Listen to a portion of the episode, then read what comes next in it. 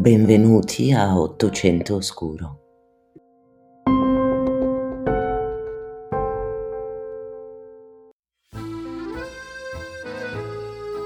Albert Pell nacque il 12 giugno del 1849 a Grand-Cœur, nel comune di Aigues-Blanches, situato nel dipartimento della Savoia, nella regione dell'Alvernia Rodano-Alpi.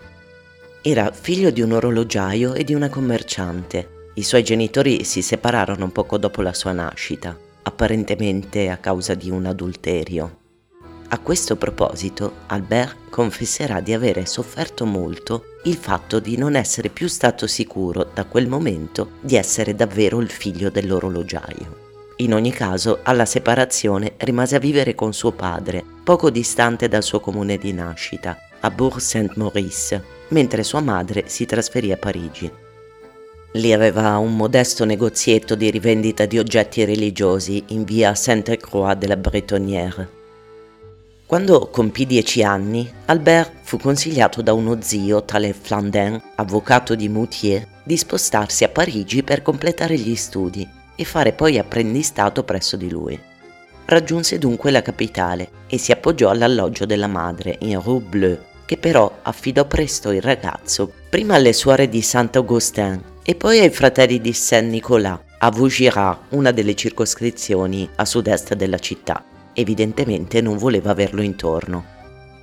All'età di 15 anni andò a lavorare alla bottega di Lerrière et Maucolin e a 19 entrò come operaio nella casa orologera Manceau al 17 di Rue de Lafayette, poi nella casa di Josse in Rue des Douai Durante questo periodo Albert era tornato a vivere da sua madre. Gli affari però, in particolare quelli della madre, non andavano molto bene e l'anno successivo, a metà del 1869, si trasferirono insieme in Rue Rochechouart, dove lui aprì un'attività di orologiere. La signorina Reichenbach, una loro vicina, testimonierà durante il processo dell'insofferenza che Albert già dimostrava verso sua madre. Nei primi giorni di agosto del 1872 la signora Pell fu colta da una grave colica. Il medico, che arrivò per visitarla, riscontrò dolori all'addome e allo stomaco e ostruzione delle vie aeree. Passarono due settimane e il 26 agosto la donna morì. Secondo molti testimoni, suo figlio avrebbe addirittura esclamato Ecco fatto, dimostrando una totale indifferenza se non addirittura soddisfazione. Il certificato di morte riporterà come causa del decesso bronchite cronica.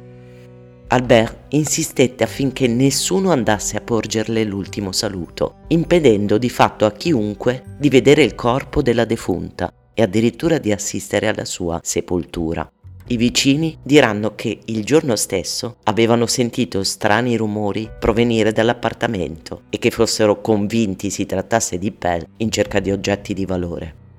Nel 1873, l'anno dopo, anche suo padre morì. Albert Pell, nonostante fosse a conoscenza della sua malattia, era rimasto a Parigi. Anche questa volta sembrava non gli importasse nulla in compenso, quando il padre era morto, lui si era presentato indossando un nastro rosso all'occhiello, cosa che incuriosì i presenti al funerale. Chi gli chiese come mai avesse scelto di indossare quel nastro, si sentì rispondere: Beh, a Parigi sono un personaggio. Quando ci verrete in visita, non mancate di venire al mio corso, che dirigo alla Sorbona al netto delle sue panzane e risposte stravaganti, aveva mantenuto un atteggiamento pressoché impassibile alla cerimonia e in ogni caso se ne tornò a Parigi più ricco. Ebbe in eredità circa 25.000 franchi. Pell aveva iniziato a cambiare spesso abitazione. Tra il 72 e il 74 visse in diversi quartieri, dove si presentò prima come insegnante di matematica al Lycée Saint-Louis, poi come professore di retorica, poi ancora come organista della Sainte Trinité, tutte panzane ovviamente. Era diventato un mentitore cronico. In un'occasione aveva raccontato a un conoscente, un certo signor Hubert, della morte di sua madre dicendo che era stata colpita da una bobina di induzione del suo laboratorio. Pareva non ci fosse una motivazione particolare per essere bugiardo, semplicemente era diventata un'abitudine. Nel luglio del 74 si era trasferito in Rue Reynoir a Passy, un comune dell'Alta Savoia. Il suo comportamento impeccabile, la sua serietà apparente, la sua dedizione ai clienti avevano conquistato presto gli avventori, ma nell'ottobre del 77 si era verificato un evento assai spiacevole. Un creditore, Monsieur Sarin, in modo a suo dire scortese e aggressivo, pretese il pagamento di un debito di 2000 franchi. Pell cominciò a mandargli lettere minatorie e poi un giorno andò a casa di Seren con l'intento di sparargli. Riuscirono a disarmarlo e portarlo al commissariato, dove inizialmente fu confermato il suo arresto. Aveva però iniziato a straparlare, dunque i gendarmi lo avevano ben presto tradotto in infermeria, dove gli fu diagnosticata una condizione di delirio Finì così a Saint-Anne, il grande manicomio alle porte della capitale per il quale il Lombroso impazziva letteralmente di invidia e che utilizzò come esempio di ospedale psichiatrico modello. Albert Pell ci rimase solo un mese e poi venne dimesso. Secondo i medici era del tutto guarito. Alla fine aveva perfino trovato un accordo col suo creditore. Tornato a Parigi provò una serie di mestieri un po' a caso. Prima aprì una pasticceria, poi ci provò con un'agenzia pubblicitaria. Infine si reinventò direttore del Théâtre de la Semon Comique. Nel 78 si trasferì in Rue Dudoville sotto il falso nome di Cuvillier per proteggersi dai suoi creditori. Fra l'altro, se andate a vedere sulla mappa di Parigi, queste vie non sono tanto distanti tra loro. Nel maggio del 79 si trasferì nel quartiere di Terni, Rue d'Oisy, vicino all'Arc de Triomphe, Qui alloggiava in un appartamento e si era reinventato chimico, costruendosi un piccolo laboratorio in casa. Di lì a poco iniziò anche a spacciarsi per medico. Con lui erano andate a vivere due donne, Marie Marouin, domestica, e Eugénie Meyer, la sua amante. Era una sarta sulla cinquantina che rammendava i costumi all'Odeon Théâtre de l'Europe. Dopo due mesi di convivenza, però, le due donne avevano iniziato a sentirsi male, con vomito e diarrea, Lamentavano inoltre una sete inestinguibile. Eugenie si era ammalata per prima. Quando si era sentita male anche la domestica nel luglio dell'80, quest'ultima era riuscita a recarsi all'ospedale di Beaujeu, dove venne curata e in otto giorni era pronta a rientrare all'appartamento per lavorare. Peccato che nel frattempo Eugenie era scomparsa. Albert Pell si era tappato in casa, ritirando la posta attraverso la fessura della porta e quando Marie gli aveva chiesto di entrare, lui si era rifiutato. Ne aveva passato il baule che le apparteneva con dentro le sue poche cose e l'aveva liquidata.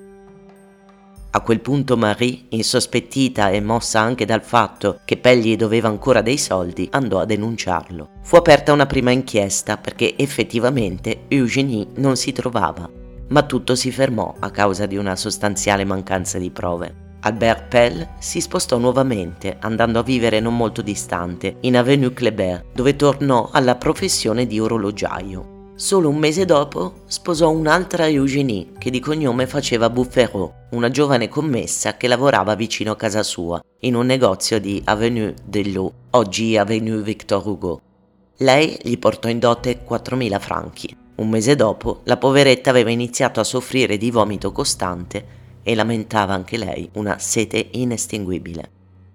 Il 21 ottobre la madre della ragazza andò a trovarla insieme a un'amica perché aveva ricevuto un suo messaggio che diceva Vieni presto se vuoi rivedermi viva. Eugenie voleva mangiare a tavola ma riusciva a malapena a stare in piedi. Vomitava in continuazione, era debolissima. La madre chiamò subito un medico, il dottor Raoul.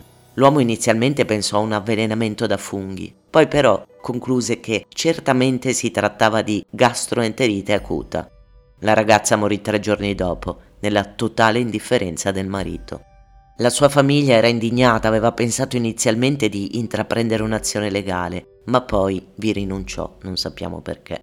Nell'84, quando Pell fu arrestato, il cadavere di Bufferot fu riesumato e i suoi resti esaminati dagli esperti. Nella povera donna c'era una notevole quantità di arsenico, che lui provò a giustificare, dicendo che sua moglie faceva largo uso della soluzione di Fowler, che ai tempi veniva usata come ricostituente, e che in effetti conteneva arsenico, ma in quantità minime. In ogni caso, siamo ancora nel 1881 e Pell semplicemente cambiò di nuovo casa, tornando a Passy. Iniziò a corteggiare una certa Angèle Dufour Murat Bellil, che aveva impiegato per qualche tempo come apprendista. L'unione si concretizzò, ma i suoceri, diffidenti, vollero stipulare un contratto di matrimonio a tutela della dote che era di circa 5.000 franchi. Pell, sebbene inizialmente contrario, acconsentì, dopo la cerimonia, a redigere un testamento in base al quale, in caso di morte, avrebbe lui lasciato in eredità i suoi beni alla vedova, ma solo se sua moglie e sua madre avessero fatto lo stesso a suo vantaggio.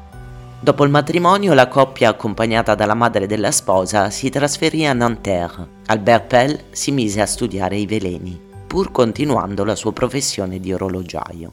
Realizzò anche un insetticida per la filossera, con l'intento di rivoluzionare la gestione dei vigneti.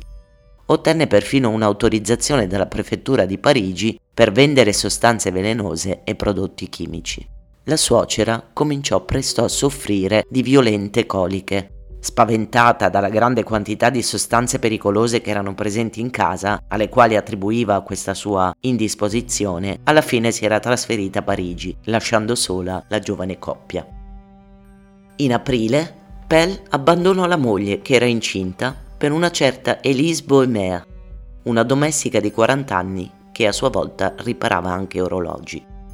Il 21 giugno dell'84 si trasferì con lei a Montreuil-sous-Bois, il 2 luglio la donna si ammalò, coliche e vomito senza sosta. Due vicini erano venuti a fornirle assistenza quotidiana, che durò per dieci giorni fino al 12 luglio, quando Pell li allontanò per restare lui al capezzale della moglie. Durante quella notte l'uomo aveva coperto le finestre con grandi drappi neri. Alcuni vicini lamentarono l'odore terribile che proveniva dalla cucina e dissero di aver visto l'orologiaio spingere il forno alla massima potenza e tenerlo così fino all'alba. Quando il giorno seguente videro che Elise non era più a casa, chiamarono le forze dell'ordine. Lui fu arrestato, dato il forte sospetto che ne avesse cremato il corpo. Cercò subito di difendersi, raccontando che Elise in realtà si era ripresa dalla malattia, lo aveva lasciato ed era fuggita con un cocchiere. Stavolta però non gli credettero. Fu accusato di sette avvelenamenti e rinviato alla corte d'assise della Senna. Il processo era iniziato quasi un anno dopo la morte di Elise, l'11 giugno dell'85, perché nel frattempo erano partite le indagini e la gendarmeria aveva iniziato a raccogliere prove. Forse era iniziato tardi, ma durò davvero poco, solo tre giorni. L'accusa gli contestò appunto sette avvelenamenti in dieci anni, ma solo due furono perseguiti, quelli di Eugénie Boufferot e Élise Boemer. Pell, difeso dal giovane avvocato Joly, negò tutte le accuse. Durante il processo l'avvocato generale Bernard mise in luce la grandissima avidità di Pell Tutte le vittime presentavano gli stessi sintomi, dolore epigastrico, senso di soffocamento, nausea, bruciore all'apparato digerente, problemi intestinali, diarrea, rapida debilitazione, spasmi, lenta agonia, tutti sintomi di intossicazione da arsenico. Albert Pell colpiva molto l'immaginario dei cittadini del tempo, anche e soprattutto per il suo aspetto stravagante. Allora aveva 36 anni, Aveva un aspetto gracile, un viso molto particolare, magro e giallastro, con zigomi prominenti. Teneva i capelli tirati all'indietro, aveva baffi e pizzetto, anziché la classica barba folta. Portava occhiali dorati, aveva un naso lungo e appuntito e le sue labbra erano sottili, quasi incolori. A processo si era presentato vestito di nero, indossando una sorta di velo bianco. La sua aria di noncuranza, spesso sottolineata dai giornali dell'epoca, contrastava con la gravità delle accuse contro di lui. Furono almeno 50 i testimoni, tra cui anche alcuni esperti, che descrissero come lui avrebbe potuto assolutamente smembrare e distruggere i resti della povera Elise Boemer nel retrobottega a Montreuil. In 40 ore la fornace avrebbe distrutto anche l'ultima traccia di un corpo umano. Visto il numero di ore in cui la fornace, il forno era continuata ad andare alla massima potenza, Sicuramente qualsiasi resto umano sarebbe stato incenerito. Erano state comunque trovate anche delle prove, ceneri ritrovate nel forno, una sega macchiata di sangue e di materia grassa, un'accetta e un coltello da cucina ricoperti di macchie sospette, furono presentati anche un libro di sostanze chimiche e un altro sui veleni, oltre a una quantità impressionante di sostanze chimiche di ogni tipo rinvenute sempre nella sua abitazione. Il 13 giugno dell'85, dopo tre quarti d'ora di deliberazione, i giurati dichiararono Pell non colpevole dell'avvelenamento di Eugénie Bouffero, ma colpevole dell'omicidio di Elise Boemer. Fu condannato a morte ma a seguito di un vizio di forma fu chiesto di rifare il processo per la morte di Elise. Il 14 agosto la giuria di Seine-et-Marne dichiarò Pell colpevole di averla avvelenata, ma lui scampò l'esecuzione, finendo condannato ai lavori forzati a vita, da scontare però non in una terribile prigione di Parigi, ma nel carcere della Nuova Caledonia, sulla splendida isola di Burail. Qui morì il 9 giugno del 1924 tre giorni prima il suo 75 compleanno. A quei tempi era il prigioniero più anziano di Francia. Grazie per avermi ascoltato e ci sentiamo per il prossimo episodio.